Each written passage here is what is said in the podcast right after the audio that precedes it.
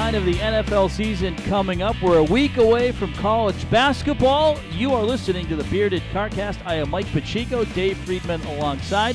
And we're glad you're listening in. And you can follow along. BeardedCarcast at Outlook.com is how you send us an email. At BeardedCarcast is how you follow along on Twitter. Uh, I know uh, the big news today out of the NCAA, and we also uh, have some pretty good news on our picks, I think, right, Dave?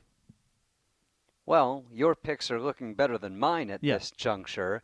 The NCAA news might benefit people that we interact with, but it's probably not going to benefit us directly. And the NFL trade deadline, you want to talk about disappointing? We waited to, to do the podcast until after the deadline, and, uh, you know, it, it's going to provide lots of time to talk about the Holy Trinity Marvin Ridge seventh grade football championship game. Well, we'll probably save that for the last segment, but that is, I mean, definitely a huge tilt. I got some information today that perhaps the last time the two teams met, that Marvin Ridge didn't have the full complement. You'd be surprised Ah. uh, at, th- at this level, Dave. There's no game notes. There's uh, there's no dedicated athletic websites with stories. So uh, sometimes news trickles slowly, more slowly than the Pony Express. But uh, we dig- we digress from the news of the day with that. But Holy Trinity's had a good Do you feel year. like the difference in the game is going to be how Holy Trinity's linebackers are able to uh, defend the backs out of the backfield in the flat and running pass routes? Well, I think the bigger question, Dave, is is Marvin Ridge going to be able to handle the traps and counters that Trinity's offense is going to throw at them? I think that's the bigger matchup. Well, stay tuned. We'll have much more on that later. Yeah. Do, do we know when is the game? It's uh, Saturday, three o'clock in Monroe. So you know, if, if some of the kids are, are getting Halloween candy on Thursday and have a little bit too much, and, and you know might might have a little too much on Friday as well, how could that impact the game? That's a you know sugar high at that age is uh, very concerning. Absolutely. Uh, I think we, in order to scout this out and to pick this one against the spread, we're going to have to know who's trick or treating, where they're trick or treating, how late they're able to go out. You know, are, are they going to areas where they're going to get the full candy bars so that we can really assess what sort of shape these two teams are going to be in come Saturday? What time is kickoff? Kickoff is at three o'clock. I think you hit the nail nail on the head though, Dave. It's going to be the, the full size candy bar. Full size candy bar could be Yeah. the di- difference in this game, not just the sample so size. three. O- Three o'clock. eh, that, that's a little bit early for the big SEC game of Yes. the week, but uh, you know, a, a prime time slot nonetheless. Well, if you weren't busy, we could maybe do a stretch internet broadcast, but but uh, you have a game Well, on you- Saturday. Yeah, I mean, no man stands between Charleston Southern Gardner Webb and I. So Yes. you know, I, I I'd love to make it, but but a 1:30 kickoff there, I, I I'm kind of surprised that Holy Trinity and Marvin Ridge didn't try to play a night game that I could make it to. Well, last week they actually did have a the uh, eighth graders play the seven o'clock nightcap in the semifinals. Ah. Yeah, so they played under the lights. Well, that makes sense. Yeah.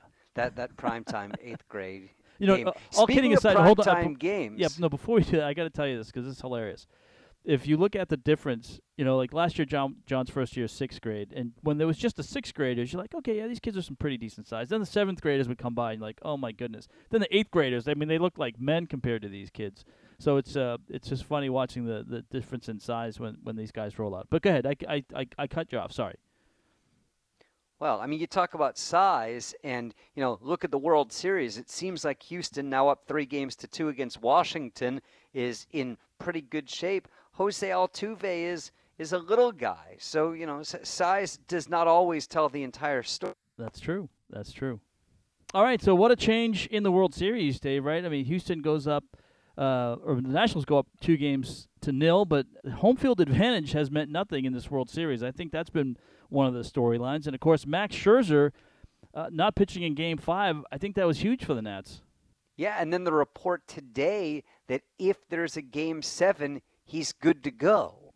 So you got Stephen Strasburg on the mound tonight and potentially Scherzer in game seven. Obviously, the difficult part is actually getting to that point and, and facing Justin Verlander. Certainly no guarantees there. But this World Series, which has been weird in a variety of ways, it could be one of those that, that heads to the ultimate game and then and then who knows? It, it has been I don't know, like I, I feel like I've watched several games and it's gotten to, you know, the fifth, sixth, seventh inning, and it feels like the outcome has already been determined. Yet here we are, 3 2. And, you know, I mean, it's game six of the World Series. That's something reasonable to be excited about. Well, and you have two workhorses, genuine workhorses going tonight in game six. And, and I know if it goes game seven, obviously the importance of the game seven matchup and, and all that. But, uh, you know, th- this is what a key juncture right here. I mean, obviously the Nats have to win behind Stephen Strasburg, but you know, Justin Verlander, you know, and they, you know, you can get to Justin Verlander. It's not impossible.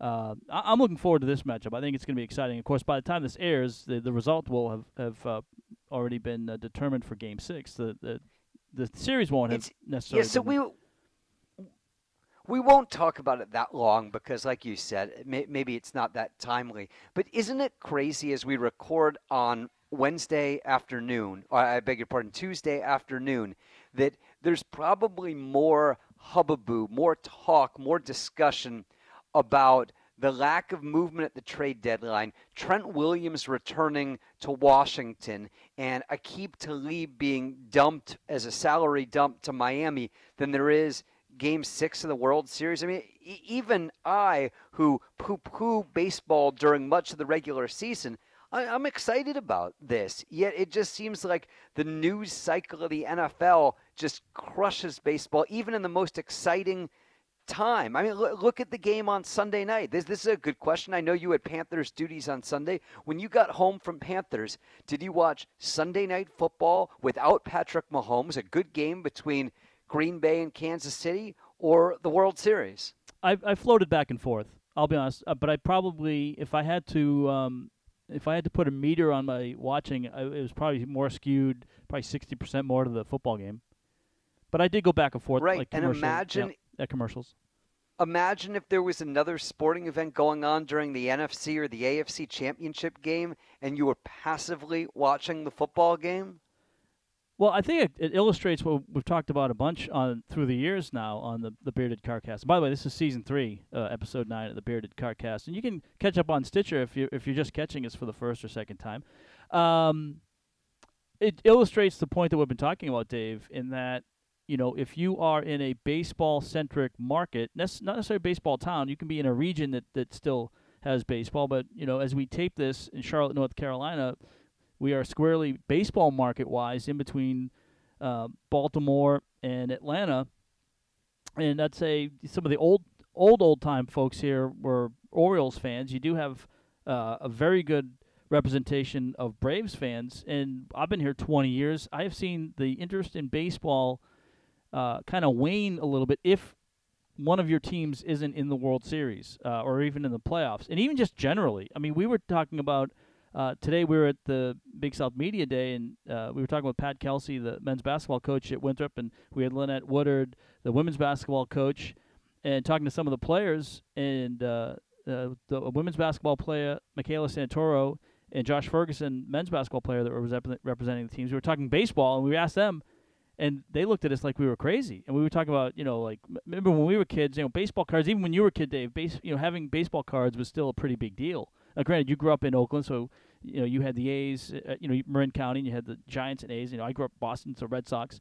But I, I really think the um, unless you're in a, a unless you're in a baseball town uh, or a baseball region, if you will, if you're in between markets, baseball just is, doesn't have the popularity it, it, it had anymore, and it go it does go to the strength of the NFL.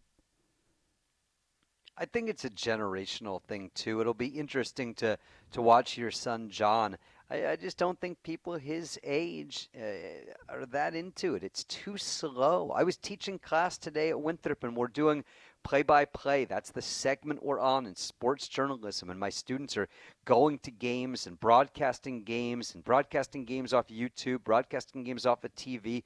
One of my students today did baseball play by play. And, I, it, it's funny to think of the way I grew up and how much I liked baseball in my early days broadcasting baseball. And, and I just, he, he presented his play by play and he worked really hard and it was pretty good. And I'm like, why are you so excited? I mean, like, you're doing a YouTube game from June or August or something. I'm like, between two teams that are, you know, sort of kind of, but not really in contention. I'm like, I know that you're excited because the guy hit a home run or it's strike two or whatever, but like, it's just not a very exciting sport. Like But the drama of the playoffs makes it exciting, but the sport itself, the ball is in play for less than 10 minutes. It's a lot of sitting around. But I also think, Dave, that baseball was popular in a time where there was not much else going on.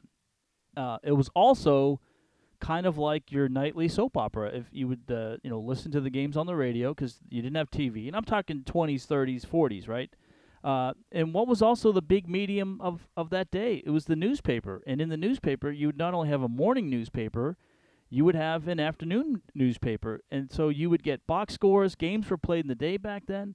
Uh, you would have box scores of the preceding day in the newspaper. And now with technology, even though you have the ability, uh, if you do subscribe to a daily newspaper now, to get those box scores, because of consolidation and how they're editing things now, uh, a lot of times, if you look at the Charlotte Observer, you'd have a, a baseball box score from two days ago. I think one of the things that really helped propel baseball was the fact that you didn't have to watch every game. You would get, you know, the blow by blow and the story the next day in the newspaper. People read newspapers. You'd look at out of you know, out of town scores. Sometimes you'd read books. You'd get magazines were big, so you'd get kind of compilation of of stories.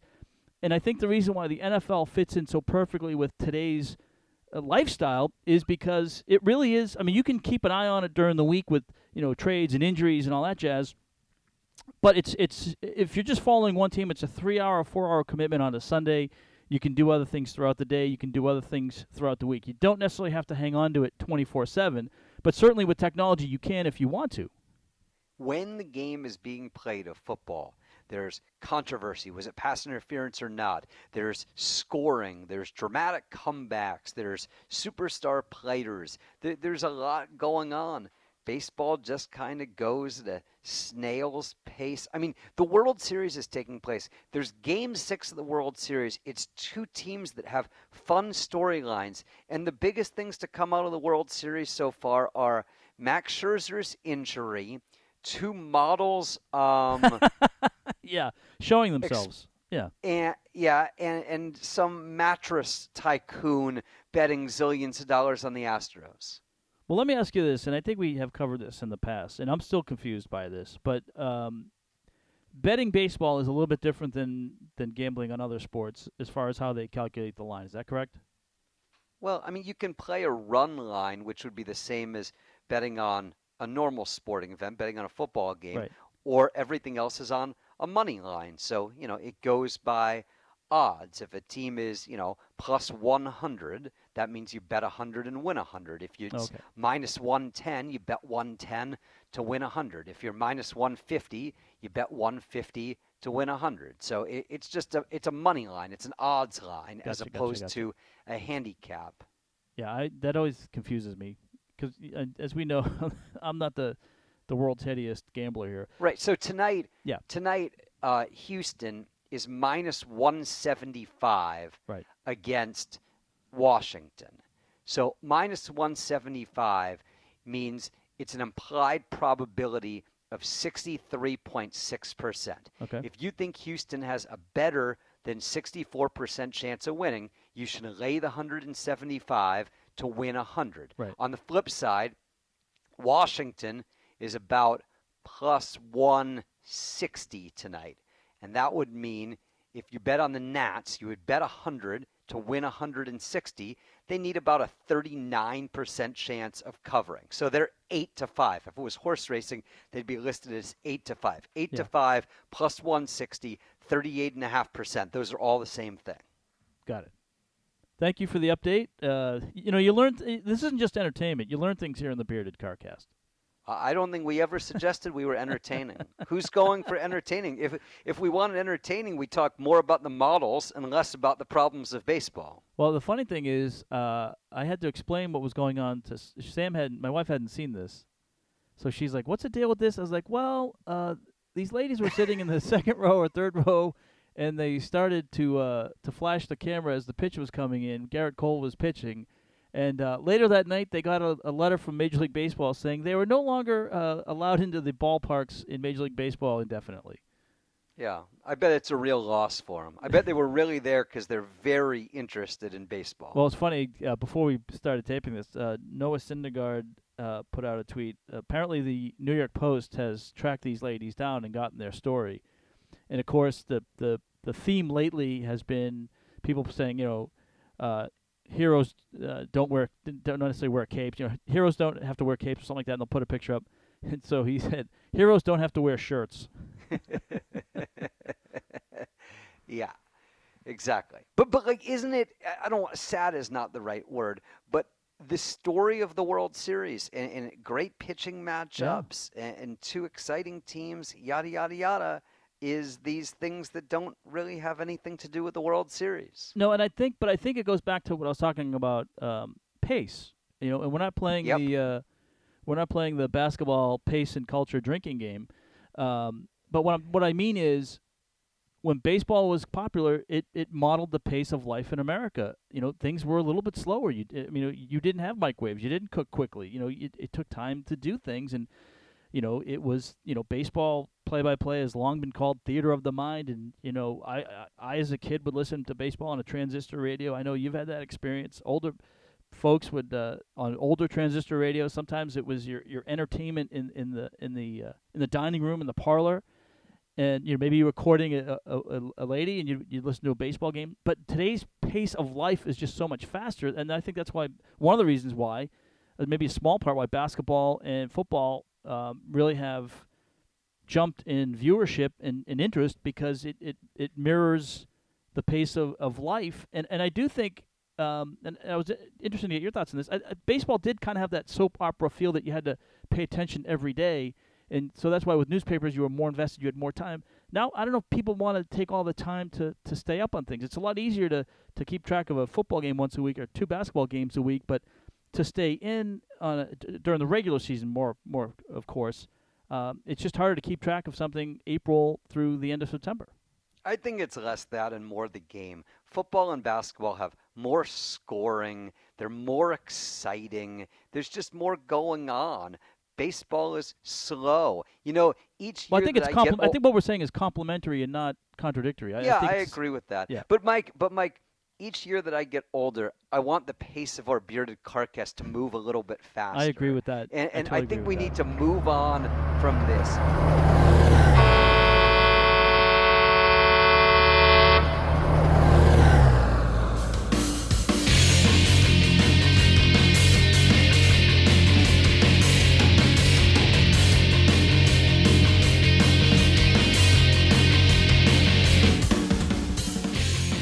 Listening to the Bearded Carcast, you can send us an email, beardedcarcast at outlook.com. You can follow us on social media channels. We would be thrilled if you would leave us a review. Every other podcast you listen to says leave us a four star review or a five star review. No, we want I just want a review. It can be a terrible review. I just we don't want want to see. Good review. I want, I want something. We want but, feedback, yeah.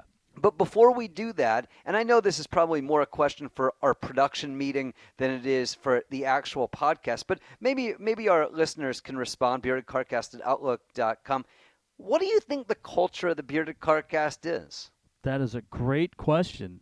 Like, well, do we have a good culture entering the season, or, or, you know, do we feel like we still need to develop leaders, to develop roles? Like, do do we do we like our staff? Like, how do we feel about the culture of the Bearded Carcast? Well, it's very veteran laden leadership, right? Yeah, we're real old. So, so you know, we don't really have to worry about uh, you know distractions. We don't have like uh, neither one of us uh, has like Antonio Brown type distractions around the bearded car cast. So we, we, I'd say if you, if I had to say it in a small uh, amount of words, I I think we're do what we do. Yeah, I agree with that, but I feel like at some point we're going to need to be infused with some youth and some energy. So you better get your uh, son warmed up in the bullpen. or or maybe we should just get Reggie Walker in here. Yeah, well, that would do it too. Uh, the NFL trade deadline came and went, unexciting. Uh, last week, the Panthers and the 49ers played what I don't know if it was, you know, a, a, game of significance in the sense that I don't know that we think those are the two best teams in the NFC or or anything of that nature, but it kind of seemed like here are two teams that have fairly good records right now. How good are either of these teams? And I think we got sort of a resounding answer that at the point of attack, the 49ers are really good. I don't know if that makes them the best team in the NFL, the best team in the NFC, among the Super Bowl contenders, but it seems pretty clear that it means that the Panthers are a step behind the upper crust teams. Do you agree or no? I, I would say I agree with most of that. I, I think you know on the post game show on Sunday on the Panthers radio network, we had Eugene Robinson. He's with us every week now, um, and you know, talking to Mike Tolbert, who called in, former Panther, also went to uh, Coastal Carolina, played for the Chargers. Um, you know, our sense was kind of that, you know, obviously San Francisco played great, and I felt like that was a good representation of of who the the 49ers are. I think the consensus in the room um, on the post game show was that uh, this game was more possibly of an anomaly. Now, the next couple weeks will prove us right or wrong. For which team? For the Panthers, saying that the the, the Panthers kind of laid an egg, and that that wasn't really representative of of how well they have played. I, I think you could make the argument that um, the the game plan that Kyle Shanahan put together, and this is not an anomaly when you look at this. He, he did the same thing to the Panthers when he was uh, offensive coordinator for the Falcons. Um, they just the Carolina Panthers just didn't have an answer. I think they're a better team than what they showed. Um, now they're going to have to kind of bounce back and, and, and really show something against Tennessee. Uh, I think the other thing that was impressive about the 49ers win was just how dominant they were in, in all three phases of the game. Kyle Allen looked like the undrafted quarterback. Um, he's looked great in his first five starts. Um, he had a tough day. Now Christian McCaffrey was able to still get over 100 yards rushing. He um, he was also a factor in the in the passing game. He had a touchdown, a long touchdown run in that game, so that was a good sign for the Panthers. Bruce Irvin looked great, uh, free agent signing. Um, so I think I think the feeling amongst us was that you know they were outplayed, outclassed, everything you could say, but that was maybe more of a tribute to the 49ers and that um, and that this is still a good uh, good, not great. Okay, I'm not going to say the Panthers are top three, top four team. Are they a playoff team? I think they're a bubble playoff team. Well, yeah, I, I mean, I, I agree with that, but with Kyle Allen, I don't think they're as good as the other good teams. I mean, they're they're pretty clearly not as good as San Francisco, and I don't think they're as good as Seattle. I'm not sure if they're as good as the Rams, but I would tend to guess not. I don't think they're as good as New Orleans. I don't think they're as good as Green Bay. My guess is that they're not as good as Minnesota, and I think the NFC East is kind of a, a unclear right now. Though I thought the Eagles were pretty impressive against Buffalo. I mean, the, the, I, there's no great reason to believe they're going to win the South, which means they're going to have to win a wild card. Right. And if they're not going to win the South, that means they're going to have to beat out some combination of Minnesota, Seattle, the Rams, and whoever doesn't win the NFC East. I would say that is not impossible, but not overly likely. That's why I called them a bubble playoff team. What about with Cam Newton? Are you surprised he's not coming back? I will say this. Um, you know, reading the tea leaves, I thought he was going to be um, more likely to play this week than has it has turned out. And of course, on Monday, Ron Rivera. I don't know if characteristically or uncharacteristically, I don't know what the right word is. Uh, I was a little surprised he announced it that early. I was too. I was actually very surprised he announced it um, that early because that either tells you that they don't want him to play now or he's nowhere remotely close to being able to play now. Well, I've always and you know, it sounds like hedging, but the last couple weeks I've always said when we get to this point after the Niners game, you know, after the bye, then playing the Niners, you know, if Cam Newton was 100% healthy, he I, I felt he was going to play. I now I kept saying, but I don't know if he's going to be 100% healthy. It was encouraging that he traveled um, but you know, the one thing is, last week he was at practice, but he wasn't a participant in practice, and there's a huge difference. Um, you know, for people that don't follow the NFL or don't or don't understand practice. A lot of people that don't follow the NFL are big bearded CarCast fans. but you know, it, it does take time to get timing down, and you know, this Lisfranc injury, uh, I don't think it's a joke, especially for a guy like Cam Newton who, um, you know, running is is a, a, strength of his, and so he's got to be able to do, um, you know, some of the little things, if you will, when it comes to mobility and um, you know, and being able to run and, and, and jump and, and throw and, and run on the run. And so uh, I agree with you. I think this tells us, uh, you know, he's still not 100% healthy. And I've always maintained that there's really two things. Um, I don't say two things going on here, but I think two things you need to consider uh, the team perspective and the player perspective, right? You Cam in his um, kind of fireside chat, if you will, the cigar and wine chat, said that he uh, purposely kind of withheld information from the team, saying that uh, he wanted to continue to play, which is admirable. Um, but you know, I think he recognized, and after the fact, everyone said, "Well, maybe that wasn't the, the right decision for the team." Um, you know, this is next year's a contract year for him, right? So the last thing he wants to do, and if I were an agent, I would be advising. I think this year is a contract year for him. If he doesn't go out and play well this year, I think he's going to be released. Well, all right, but next year technically is the contract year, right? So um, every week that Kyle Allen is winning, I think it's harder to, to put Cam on the field. Um, so what what's what's I mean, if he has a chance at coming back this year, he's got to be 100% healthy and hope he doesn't get hurt, so that the decision is made to keep him for next year, and then next year he's got to have a great season to to get a contract for for the next year.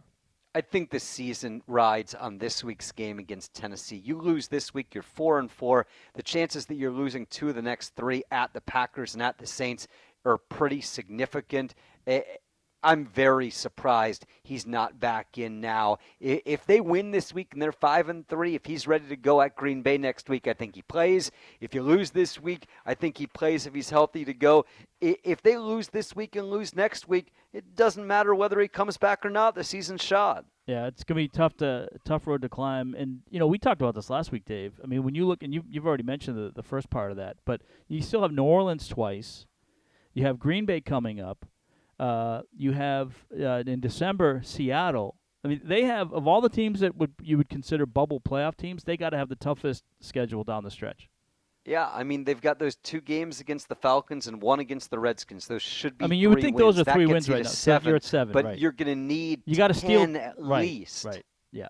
And, one of those better be this week against the Titans, and you're going to play Kyle Allen, which tells me either your faith in Cam Newton is very, very low, or he's just not ready to go. I don't think either of those bode particularly well. That being said, I don't think the Titans are unbelievable either. I think they're okay. They've played pretty well the last two weeks with Ryan Tannehill at quarterback, but they won two home games against two okay teams, the Chargers and Bucks. They didn't win either of them going away. I mean, they're they're kind of in the same boat the Panthers are. They're they're four and four. They need wins. Maybe their division is a little bit more wide open. But next week they play the Chiefs. They lose to the Panthers. They lose to the Chiefs. They're four and six and they're finished. Yeah. So it's a huge game for both teams. Well, and what's interesting too is how they've. It's a little bit similar, right? Because the Panthers team responded to the change to Kyle Allen, and, and the Titans have done the same thing in the change to Ryan Tannehill. In two games, he's had five touchdown passes.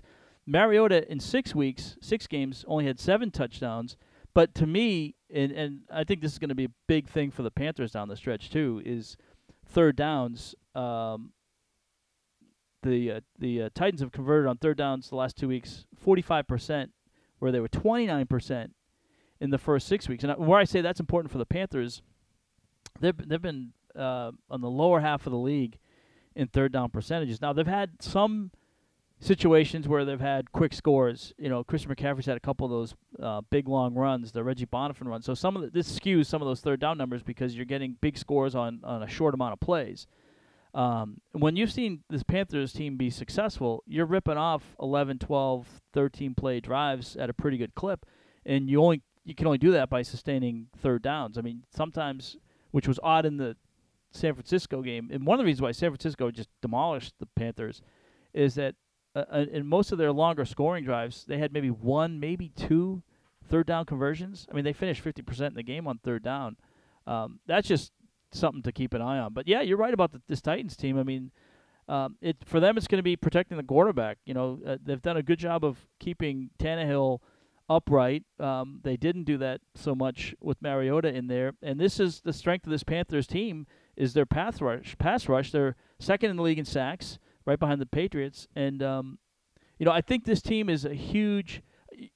I thought last week was was a pivotal game, and I agree with you that this week becomes the pivotal game because you need to see how uh, Kyle Allen bounces back from this. You know, was again the thinking that if you agree with the thinking, and I don't know you don't, but if you agree with the thinking that maybe last week's game was an anomaly for the for the Panthers as a whole, uh, so you have to include that that's maybe an anomaly for Kyle Allen.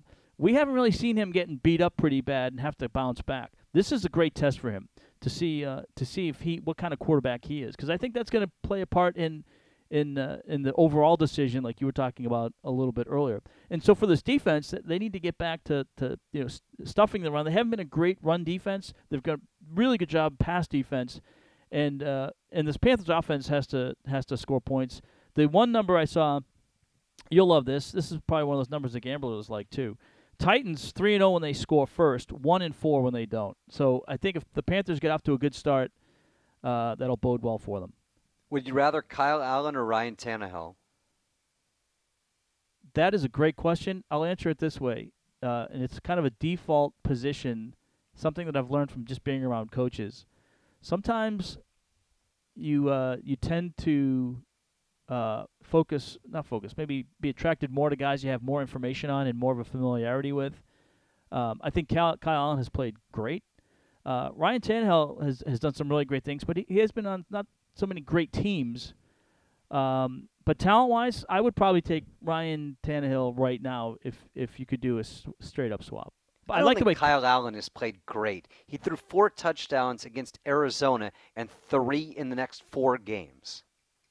I think, but but I think that's the that's the reason why you need to see more out of him, right? You need to see what you know. What to me, that's why this is such a big game. What kind of quarterback is he? Is he going to be? He's he. Uh, I think he's going to be a quarterback sitting on the bench. no, but I in one of the um, one of the characterizations of him, and I think it's fairly accurate, is he's probably more in a Trent Dilfer game manager mode. Now the Panthers, uh, you know, would tell you that he's better than that. Um, and I don't think that sometimes there's nothing wrong with being a good game manager. I mean, if you you know uh, if you can make the, the throws you're supposed to be able to make and you're not turning the ball over, you know that that's a good recipe. Um, you know, you just don't want your your quarterback turning the ball over and putting the ball on the ground a lot. You ready for a hot take? Oh yeah, give me a hot take. Kyle Allen loses this week against the Titans and loses to the Packers the following week. If Cam Newton isn't ready to go, Will Grier starts against the Falcons. Ooh. Okay, hot take noted. Let's move on to teams that actually might be good. um, the Patriots and Ravens play on Sunday night in Baltimore, and obviously the Patriots continue to roll. Their defense has been incredible, but over the years, if anyone has had their number a little bit, it's probably been John Harbaugh. The Ravens are coming off a bye. It will be a very, very interesting game. Do you have any thoughts on it? It, it kind of feels like you look at the Patriots' schedule, it's starting to get tougher. Th- this would be the type of game that they could lose. It's a road game. It's no big deal. They could very easily recover and still, you know, have home field advantage, win the AFC, win the Super Bowl, yada yada yada. But but does this feel like a spot that they could be vulnerable, or they haven't shown much vulnerability throughout the year? Do you think they roll? I think historically this is a team that has given them problems for the reasons you just enumerated, and coaching be a lot of it. Uh, I think the the Patriots are going to win this game. Uh, they're laying three and a half, so I will uh, lay the three and a half. I think the Patriots, like I said, are going to win this game. They'll they'll win it by more than three and a half points. Here's here's the thing that really convinces me about this, Dave. You can't beat Tom Brady without pressure. Uh, you just can't do it. Uh, when we've seen Tom Brady falter and look human or pedestrian it's been when teams have been able to get a really good pass rush. One issue that Baltimore has this year is they haven't really gotten a great outside rush from their outside linebackers. As a team, uh, they only have 12 sacks. That's that's fifth from the bottom in the NFL, and that's just not going to cut it against against Tom Brady. So I think that's where the vulnerability lies. Now, this Baltimore team, it, it's going to be strength on strength. I mean, they uh, they and the Patriots I think are right up there one and two in points scored, and where the Patriots have the advantage is the Patriots have given up the least amount of runs, and Baltimore is giving up um, kind of a middle of the pack, twenty two point three runs per game. So I think um, if they don't get a good pass rush on Tom Brady. Uh, it could get out of hand, but I, I, I think they're going to dial up something. I mean, they're going to they're going to figure out a way to, to, to get some pressure. But I do think the the Patriots are going to be able to find some of the vulnerabilities uh, against Baltimore. And you know, Lamar Jackson hasn't really faced the Panther, uh, the Patriots that much, and Tom Brady and uh, uh, more so Bill Belichick in this case. Bill Belichick has really game planned well against younger quarterbacks. Uh, now you could say sometimes mobile quarterbacks in the past have given the the Patriots fits. Uh, you know, believe it or not, Cam Newton has had some good games against the Patriots, so that's something to keep an eye on. But overall, I still think it's going to come down to the uh, the defense, Patriots defense, and uh, Tom Brady against the Ravens. I think I read a stat that Belichick is 21 and 0 against first and second year quarterbacks or some, something There's of something that like that, nature.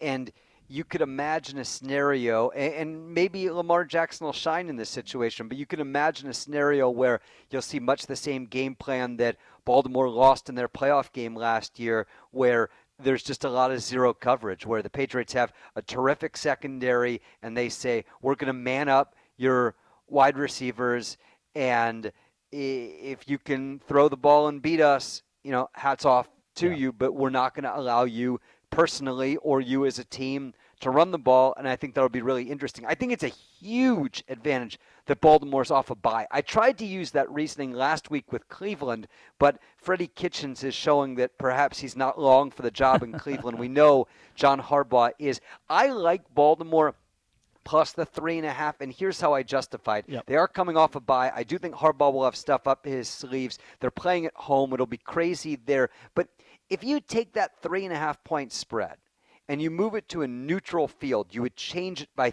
three points for not being at home. So that's six and a half points that Baltimore would be an underdog neutral. Then you flip it to New England, three more points. That's nine and a half points. How can New England be a nine and a half point home favorite over Baltimore when last week they were only a 12 point home favorite over a mediocre Cleveland team? That, that doesn't make sense to me. I, I, I like Baltimore uh, plus the points a little bit. But my pick of the week, and, and I don't love this because I think the entire world is going to be on it, Yeah. but the Green Bay Chargers spread doesn't make a great deal of sense to me. Green Bay is a three point road favorite at the Chargers, but it's not really a road game. As Al Michaels talked about on Sunday Night Football, it's going to be 80% Packer fans. Yeah, because they're playing And- at that uh, soccer facility. Right, and the Chargers fired their offensive coordinator this week. Yep. They're kind of a mess, and the Packers have played very, very well. I, I have seen flaws in the Packers all year. I have kind of purposely avoided them. They they weren't good in beating Chicago week one. They struggled in beating the Vikings in week two. But the bottom line is they're beating all these teams. They beat the Cowboys. They beat the Chiefs. They're finding a way. Their only loss is to Philadelphia, who I still think is going to end up being a pretty good team. I just think it's it's it's a good team versus a bad team. So I, I like the I like the Packers, even though I think everyone's going to be on it, and that's a pretty scary place to be uh, when you're backing a team against the spread. Yeah, you don't want to follow the uh, the public, right? I don't think you want to follow the public. Right. I've learned that throughout the years. Yes, You want to go with Yes. the sharps. that's What are the sharps doing this week? well. You, you have to identify who tho- those people are, and as much as the media and, and people like to talk about what side the sharp side is, the the real sharp guys, they're not on Twitter. They're actually just betting games and not talking a whole lot and kind of keeping their mouth shut. So. E- easier, easier said than done.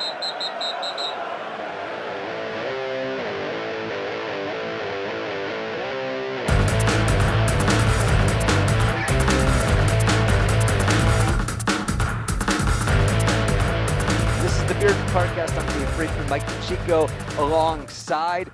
The basketball season starts next week. We were at Big South Conference Media Day today, a gathering of coaches, media, and players stuffing their face with free food and regurgitating a whole lot Yeah. of cliches. People are very, very excited about the year. People are very, very optimistic about the year. It's amazing how optimistic you can be before the first uh, shot is fired. Speaking of shots, Dave, are you familiar with the high bob game?